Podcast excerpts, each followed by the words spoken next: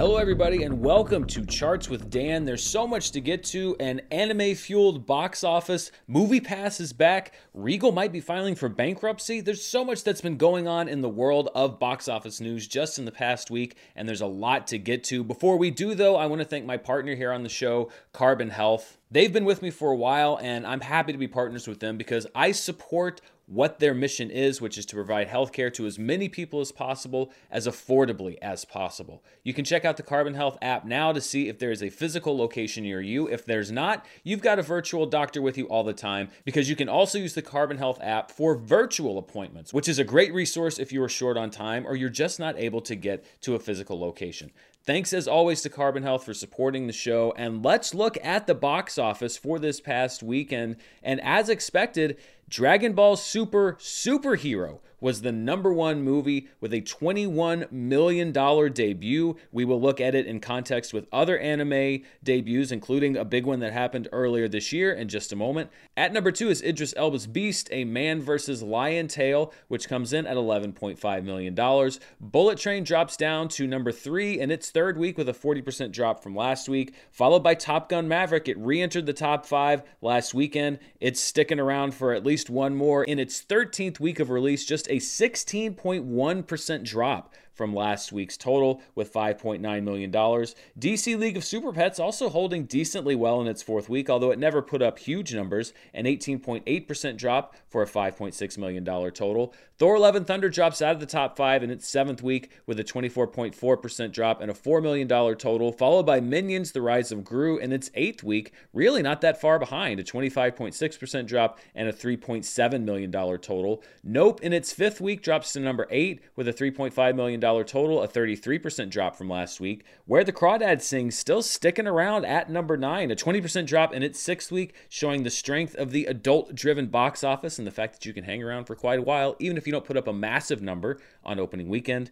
And at number 10, Bodies, Bodies, Bodies, in what looks to be perhaps its last week in the top 10, although it is a weaker box office market right now. A 22.9% drop in its third week, although only its second week of wide release with a $2.4 million total. Some folks asked if I could track movies when they close, and it's tough to nail down that stuff exactly, although I added a couple of things to the charts, some additions. I know, yay, new chart additions that could help track how movies are doing, and one of them is this new graphic, which is movies that have dropped out out of the top 10. We had two that dropped out this week. After eight weeks, Elvis drops out of the top 10, although approaching $150 million uh, domestically. It's also available through certain premium video on demand markets, although, as we noted last week, its debut on HBO Max was held back from that 45 day theatrical window. And after just one week, Fall also drops out of the top 10. So we will be tracking which movies drop out of the top 10 week by week from now on. And there's also an addition to the domestic chart that I'll talk about when we get there.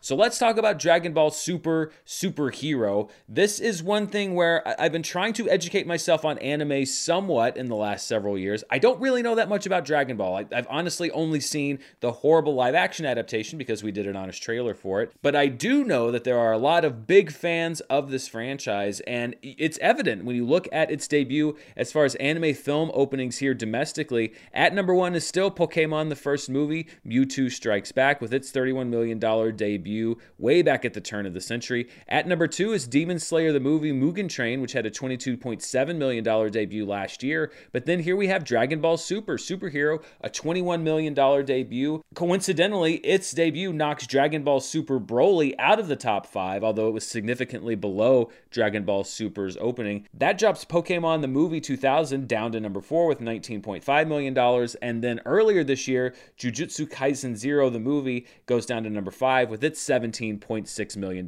debut. This is the second film in the Dragon Ball Super series, although there have been many, many Dragon Ball movies. And just looking at it as far as domestic growth here in the United States and Canada, when Dragon Ball Super Broly opened back about four years ago, it opened to $9 million in about 1,200 theaters. Here in 2022, the second Dragon Ball Super movie opened to $21 million in over 3,000 theaters. I think streaming has had a huge influence here. This has been one of the positive things that's come from all the streaming availability is that these anime series and anime movies and shows, etc., have much more penetration into the overall market because it's not just on I know that Crunchyroll, for example, is a very popular streaming service, but I would say it is still somewhat niche. You have movies and shows now that are on Netflix, that are on HBO Max, that get even wider exposure than they already had to people that have these larger streaming services that don't have to uh, kind of become anime fans before they get a service like Crunchyroll. So this is going to be very interesting to track in the next several years to see just how big anime gets here in the domestic market because it has really been trending upward at an impressive rate. Let's look at a few things with Beast, the Idris Elba movie that also opened. And a lot of times people say, Well, Dan, what takes you so long to do the show? I, I, do it on Tuesday mornings. This one's even later. I apologize because I was traveling yet again. I should be uh, staying close to home for the next little bit at least, so the show should be back on its normal release schedule. Uh, but this is why. When people say, Why does it take so long and why do you upload late? It's because I get derailed by dumb things. I wanted to look at the opening of Beast, but not just like, oh, top five Idris Elba openings. So I found two really stupid metrics to measure by. The first is live action movies about lions. If it was animation, it would all just be Lion King and Madagascar movies. So this is restricted to live action movies.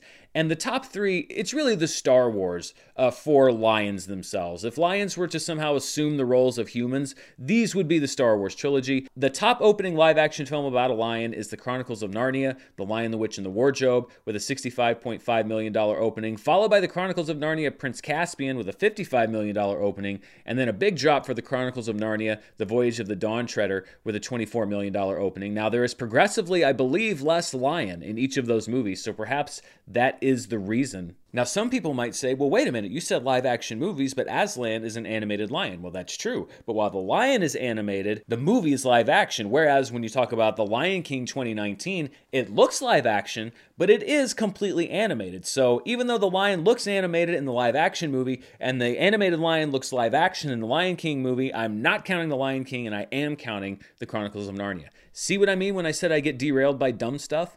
At number four is Secondhand Lions, starring Michael Caine, Robert Duvall, and Haley Joel Osment, a movie you might not have heard of unless you are my great Uncle Bobby. This is his favorite movie of all time. So, congratulations, Uncle Bobby. Secondhand Lions has its day in the sun. And then you see Beast there at number five with an $11.5 million opening. Of course, there are some movies like Born Free, for example, that came out many, many decades ago that could perhaps have opened higher, but we just don't have those numbers because weekend by weekend numbers weren't really tracked back then. One movie, ironically, that is not eligible for the live action films based on lions is the movie Lion, which does not, in fact, feature a lion. So there you go. But in addition to movies about lions, there's another thing that I've always been interested in researching, which is how this movie ranks when you compare it to movies that share a name with a character from the X Men. And so if you've ever wanted this chart, congratulations, now you have it. And congratulations are also in order for Beast because it put up, by my research, the second best ever opening for a movie that shares a name in common with an X Men character, excluding, of course, X Men movies themselves because that would just be boring. Its $11.5 million opening is second only to Paul Bettany's Legion, which opened to $17.5 million and is the highest opening for a movie that shares a name with an X Men character. At number three is Jake Gyllenhaal's Nightcrawler with $10.4 million.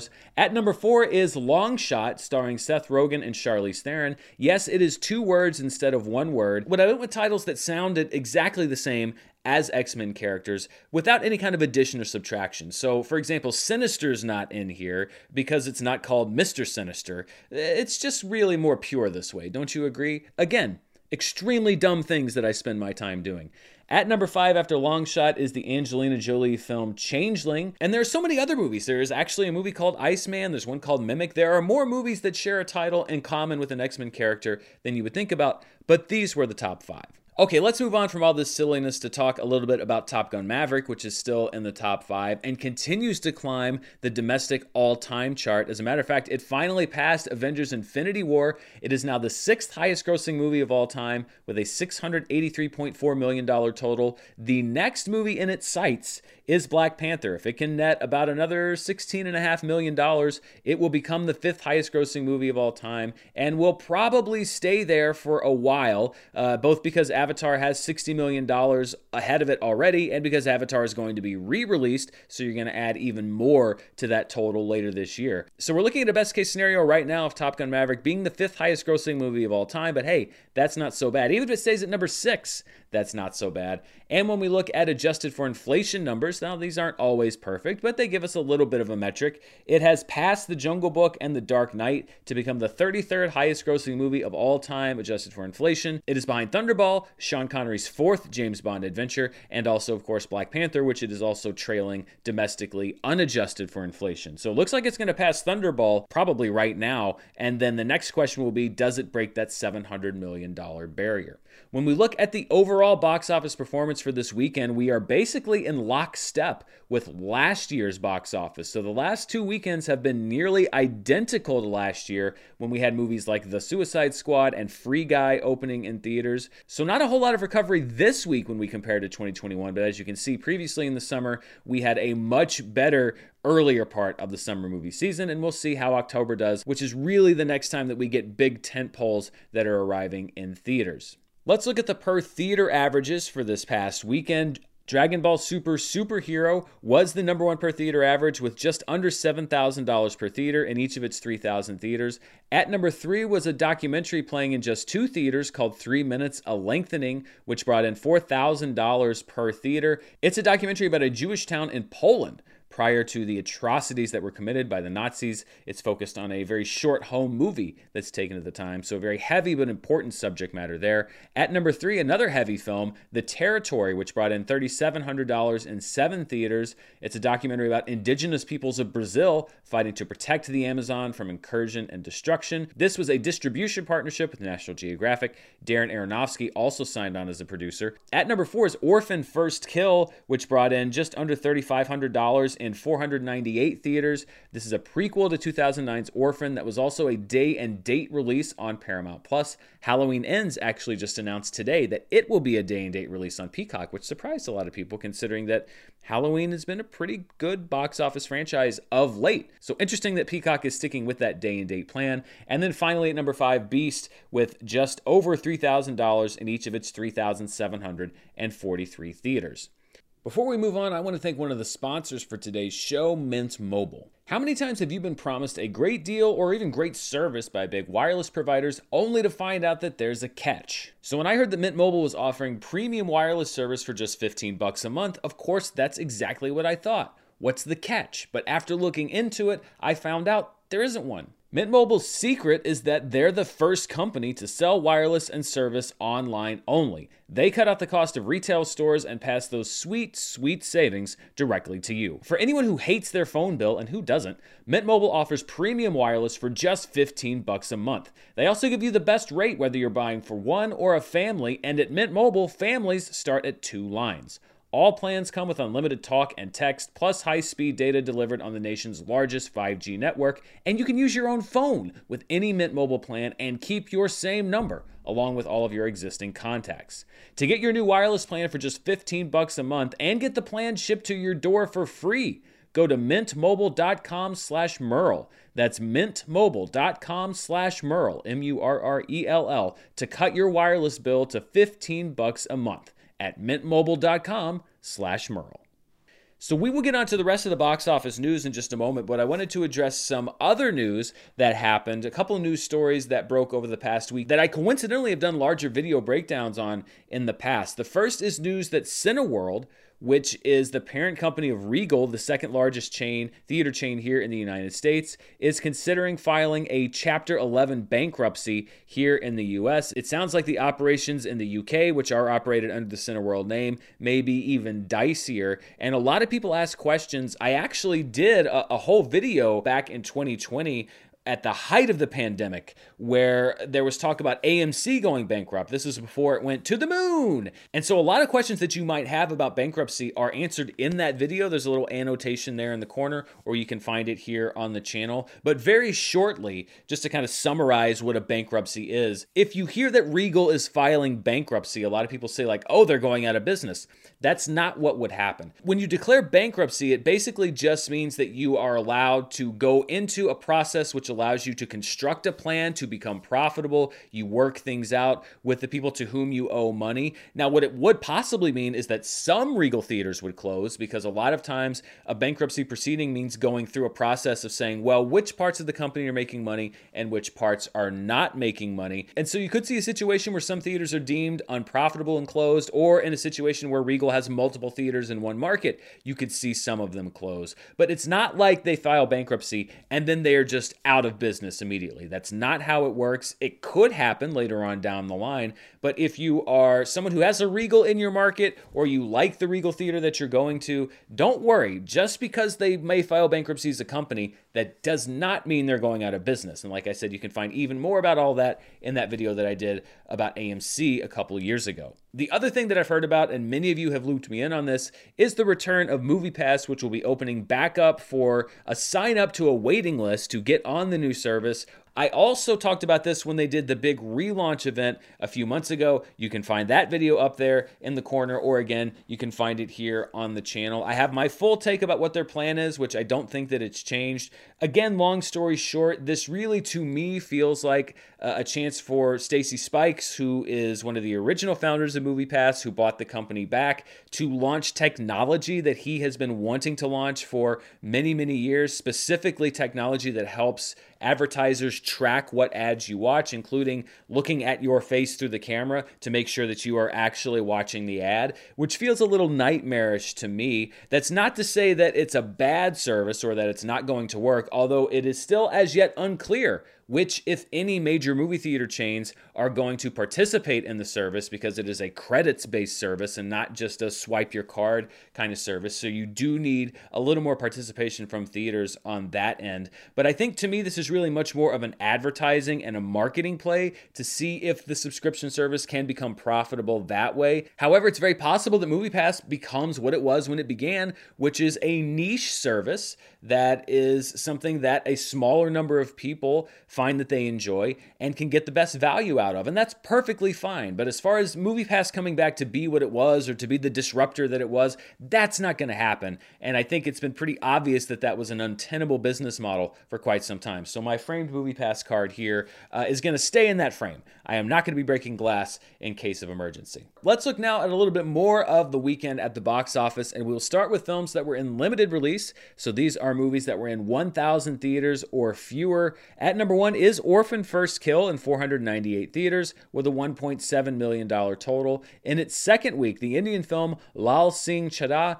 in 517 theaters with a $528,000 total, followed by Emily the Criminal starring Aubrey Plaza in its second week, staying right there at number three. It expanded theaters, but its total dropped slightly to $392,000. E.T. the Extraterrestrial in 793 theaters. Its second weekend re release generates $326,000. And then Marcel the Shell with Shoes On continues to contract its theater count, but stays in the top five in its ninth week with $139,000. When we look at the 2022 limited release top 10, a couple of small changes. The top five remain the same, but you see that Lal Singh Chaddha has now entered the chart at number seven. That bumps Vengeance, Crimes of the Future, and Everything Everywhere All at Once down one spot. It also knocks Parallel Mothers off the list. Just a reminder that for Vengeance and Everything Everywhere All at Once, those are both totals that were taken before those films entered wide release, meaning 1,000 theaters or more we are almost at the end of the summer movie season. This Friday is actually the last official day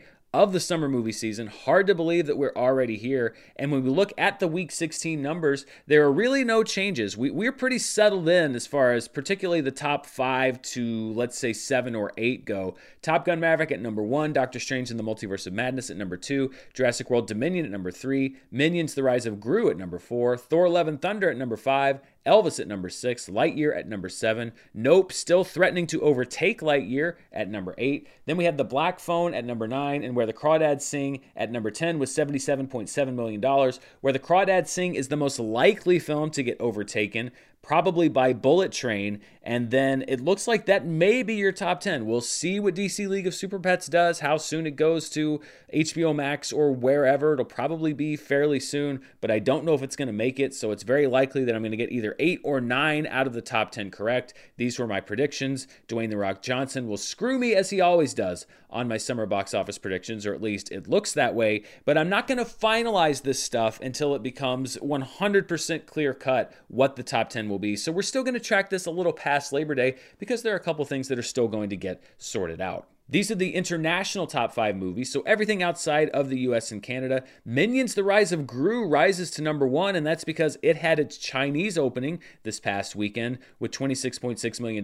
But actually, in China, it was surpassed by another film, New Gods Yang Jian, with $19.7 million. This is part of an ongoing series of film. So the original Chinese animated film just edging out Minions The Rise of Gru in the Chinese market. Moon Man is at number three, Bullet Train is at number four, and then Dragon Ball Super Superhero. It opened in Japan earlier this summer. In the other markets in which it was playing, it generated about $12 million, good enough for number five. Looking at the movies worldwide, so it's the international market combined with the domestic market, Dragon Ball Super Superhero is the number one movie in the world with $33 million, followed closely by Minions The Rise of Gru with $30.4 million. Its Chinese opening actually means it had a 93% increase from last week's box office. Bullet Train drops 33.9% in its third week with a $20.1 million total, followed by New God Yang Jian at number 4 and Moon Man at number 5, dropping 44.6% from last week. Looking at 2022 in total, this is the domestic box office chart, and you see these little asterisks by some of the movies. That's because even though I don't know exactly when movies are completely out of theaters, I can tell when their grosses freeze which is what happened to Doctor Strange in the Multiverse of Madness this past week. So, any movie with an asterisk next to it, that means that is the final total, barring some kind of re release like we're going to see with Spider Man No Way Home next week. So, looking at that, Top Gun Maverick is still growing at number one with $683.4 million. Doctor Strange in the Multiverse of Madness is now locked into a final domestic total of $411,331,607 at number two. Jurassic World Dominion at number three. The Batman who has been locked in for quite some time at $369.3 million, is at number four. Minions The Rise of Gru at number five. Thor Love and Thunder at number six. Sonic the Hedgehog 2 and Uncharted, both locked in at number seven and eight. Elvis is at number nine, and Lightyear is at number 10, still under threat from dropping off the list entirely due to the emergence of Nope. When we look at the box office share for 2022, not a whole lot of change. Universal picks up one market share point. It now has 26% of the total box office market for 2022. Pretty impressive for them. Paramount loses one box office percentage point because it certainly did extremely well with Top Gun Maverick, but hasn't had a whole lot of movies in the marketplace after the first part of the year. So Universal, as we end the summer movie season, now has the lion's share of the box office with Paramount at number two, Disney Fox at number three, and Warner Brothers and Sony both tied for fourth place when it comes to the big five studios. Looking at the 2022 worldwide box office, nothing changes on this chart. Basically, just movies that are kind of creeping up or creeping down. Jurassic World Dominion, it still remains to be seen whether it has enough in that tank to break $1 billion. It's going to be close, but it's still in several markets. Doctor Strange in the Multiverse of Madness at 3, Minions The Rise of Gru at 4, The Batman at 5, Thor Love and Thunder at 6, The Battle at Lake Changjin 2 at 7, Fantastic Beasts The Secrets of Dumbledore at number 8, Sonic the Hedgehog 2 at number 9, and Uncharted at number 10. Looking at the worldwide box office for the past 365 days, you take today's date, you go back one full calendar year. These are the top 10 movies over that period of time. Spider Man No Way Home remains number one, and perhaps will increase that number as it introduces a new version next weekend with some extra bonus features for audiences. Top Gun Maverick at number two, Jurassic World Dominion at three, Doctor Strange in the Multiverse of Madness at four, The Battle at Lake Changjin at number five, although it will rotate off this chart in a little more than a month with 327 days on the chart. Minions the Rise of Gru at number six. No Time to Die, also the senior movie on this chart. We'll lose it in about a month at number seven. The Batman at number eight. Thor Love and Thunder at nine. And The Battle at Lake Changjin 2 at number 10. We've got a lot more to get to, but before we do that, I want to thank the other sponsor for today's show, Storyblocks. Storyblocks makes it possible for creators to keep up with the growing demands for modern video content so you can bring all of your stories to life and stop sacrificing your vision due to time, budget, or resources. The Storyblocks Unlimited All Access plan gives you unlimited downloads to the over 1 million plus assets in their library so you can find the perfect fit, create more, and spend less without sacrificing quality. The Storyblocks library is demand driven and they're constantly adding to their 4K and HD footage, After Effects and Premiere Pro templates, music, images, sound effects, and more to give you everything you need to bring your stories to life. And it's all royalty free, so you can use your downloaded content anywhere for commercial or personal use. You can choose a plan that works for you from their selection of flexible subscriptions that scale to give you all the content and tools you need to focus on creating and not worrying about your budget. Find out more right now by heading over to storyblocks.com slash Dan. That's S-T-O-R-Y-B-L-O-C-K-S dot com slash Dan, D-A-N, to find the plan that's right for you. We'll look at the streaming charts in just a second, but I always like to take a moment and have a box office flashback. Let's revisit a box office weekend from years past, and we are going back 15 years, if you can believe it, to the box office for August 17th through 19th, 2007, the 33rd weekend of the year, which saw the debut of Superbad, starring Jonah Hill and Michael Cera. Who would have thought that Jonah Hill, 15 years later, would be an Academy Award nominated actor, directed an A24 movie? He is a person of many talents a number one opening under his belt along with Michael Cera. The introduction of McLovin Mania, lots that you can credit with Superbad. $33 million there. Rush Hour 3 in its second week dropped 56.5% for a $21.8 million total. The Bourne Saga, we thought was coming to a close in its third week with 39.6%. The Bourne Ultimatum putting up $20.7 million, really making a play for number two there. In its fourth week, The Simpsons movie was still hanging around with a $6.8 million total. And then at number five was an Invasion of the Body Snatchers remake starring Nicole Kidman who would go on to become a very prominent AMC spokesperson, and Daniel Craig, who would go on to be Benoit Blanc, who I'm very much looking forward to seeing again later this year. The invasion only opened to $5.9 million despite having some marquee talent attached. So you don't always know how movies are going to do at the box office. But we do know how movies are doing on different streaming services, and we will start, as always, by looking at the iTunes charts. At number one is Elvis, which is available for purchase and premium video on demand. It stays at number one on this chart, followed by Jurassic World Dominion, available for purchase. The pre orders for Top Gun Maverick, which is entering the digital marketplace,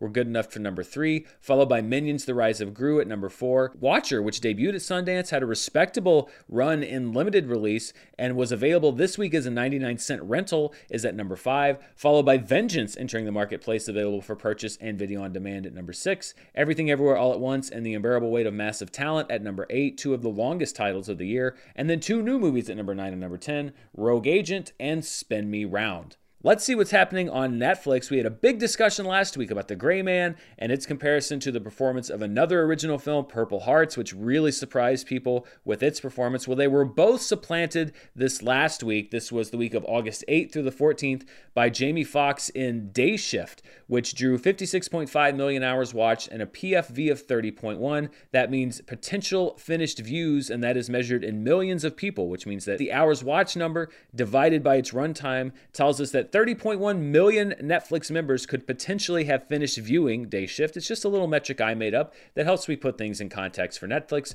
Purple Hearts is at number two with a PFV of 22.8, another 46.3 million hours watched. The Sandman, I talked about the fact that it had a debut a bit on the lower side, but it does look like the fans of that show were maybe just taking a little bit more time to watch it because in its first full week on Netflix. It garnered 127.5 million hours watched and a PFV of 15.9. Certainly not Stranger Things numbers, but we will see how it continues to grow and develop versus other original series.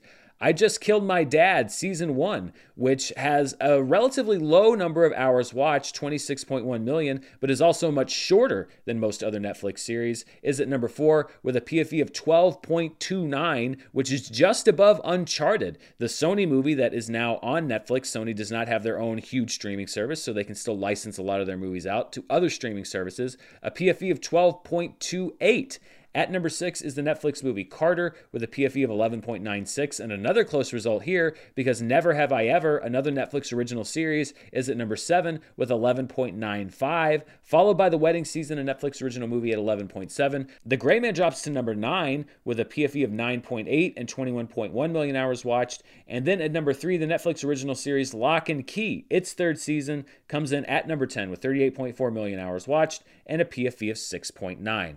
Looking at the top 10 most watched Netflix programs for 2022, The Adam Project remains at number one, followed by Stranger Things 4, which keeps creeping up. The Adam Project had a PFV of 147.2. Stranger Things 4 has a PFV of 136.1. Keep in mind, this is globally. The Gray Man is at number three. Hustle's at number four. Purple Hearts, though, enters the chart at number five with a PFV of 97.1. So a lot of people have watched this film. Bridgerton Season 2 drops one spot to number six. The Sea Beast advances one spot to number seven. The Man from Toronto drops one spot to number eight. The Tender Swindler drops to number nine. Senior Year drops to number 10. And Ozark Season 4 drops out of the overall 2022 most watched when measured by PFV.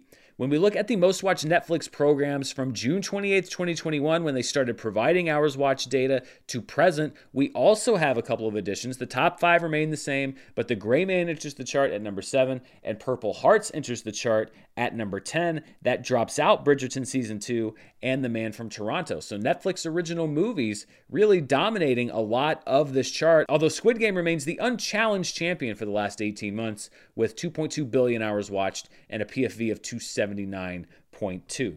Another big chart that we've added in the recent months has been Nielsen. This is not a perfect metric. This is only domestic, so this is not worldwide. The numbers are delayed by about a month, which is why you don't see movies like Prey on this chart just yet. And it doesn't measure certain devices, so this is not a total number of people that have watched these different shows. But again, it helps us kind of get a rough idea of how all of these different services are doing compared to each other. Let's look at the chart for streaming movies first. This is a minimum view of two plus minutes in the US, measuring the week of July 18th through July 24th. This was the week that The Gray Man hit Netflix, and it was easily the most watched movie as measured by Nielsen, with 23.9 million hours watched, followed by Sing 2 and The Sea Beast on Netflix, and Persuasion, also on Netflix, followed by Encanto, a mainstay on this chart, at number six. Doctor Strange in the Multiverse of Madness and Moana, two movies that we've seen previously, jump up to number seven and eight, which suggests that in the absence of big new additions to streaming services, they are reliable favorites that people are falling back on.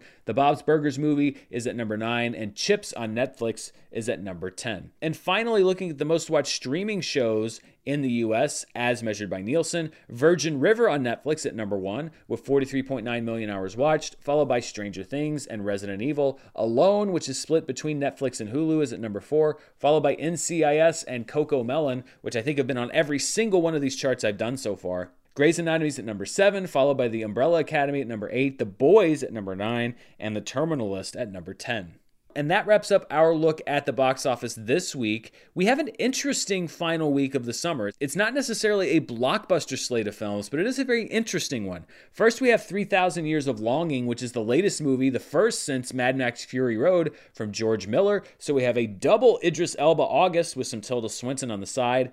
Also entering wide release is a movie called The Invitation which shares a name with a really good movie that was directed by Karyn Kusama back in 2015. This one looks somewhat similar to Ready or Not, so we'll see how it is. In limited release is a really good movie that I was fortunate enough to see virtually at the Sundance Film Festival earlier this year. It was screened under a different name, but it is called Breaking, and it stars John Boyega as a veteran who is trying to rob a bank in order to get the money that the VA owes him. He is fantastic in this movie. I believe this is also the final performance of the late Michael K. Williams, who has a critical supporting role. So if you're in a market where Breaking is available, this has a big recommendation for me. Then looking at streaming, Netflix has a movie called Me Time, which is a new buddy comedy starring Mark Mark Wahlberg and Kevin Hart. And over on Amazon is a movie called Samaritan, which is an aging superhero film starring Sylvester Stallone from Overlord director Julius Avery. Of course, there are also lots of other limited release selections in various markets around the country, and I encourage you to check your local listings, see if anything piques your interest. Thank you as always for watching. I will be back later this week with more movie news, reviews, box office, you name it. Thank you to my sponsors, Storyblocks and Mint Mobile, as well as my partners at Carbon Health. But most of all, thank you for your time. I will be back next week. Until then, stay safe,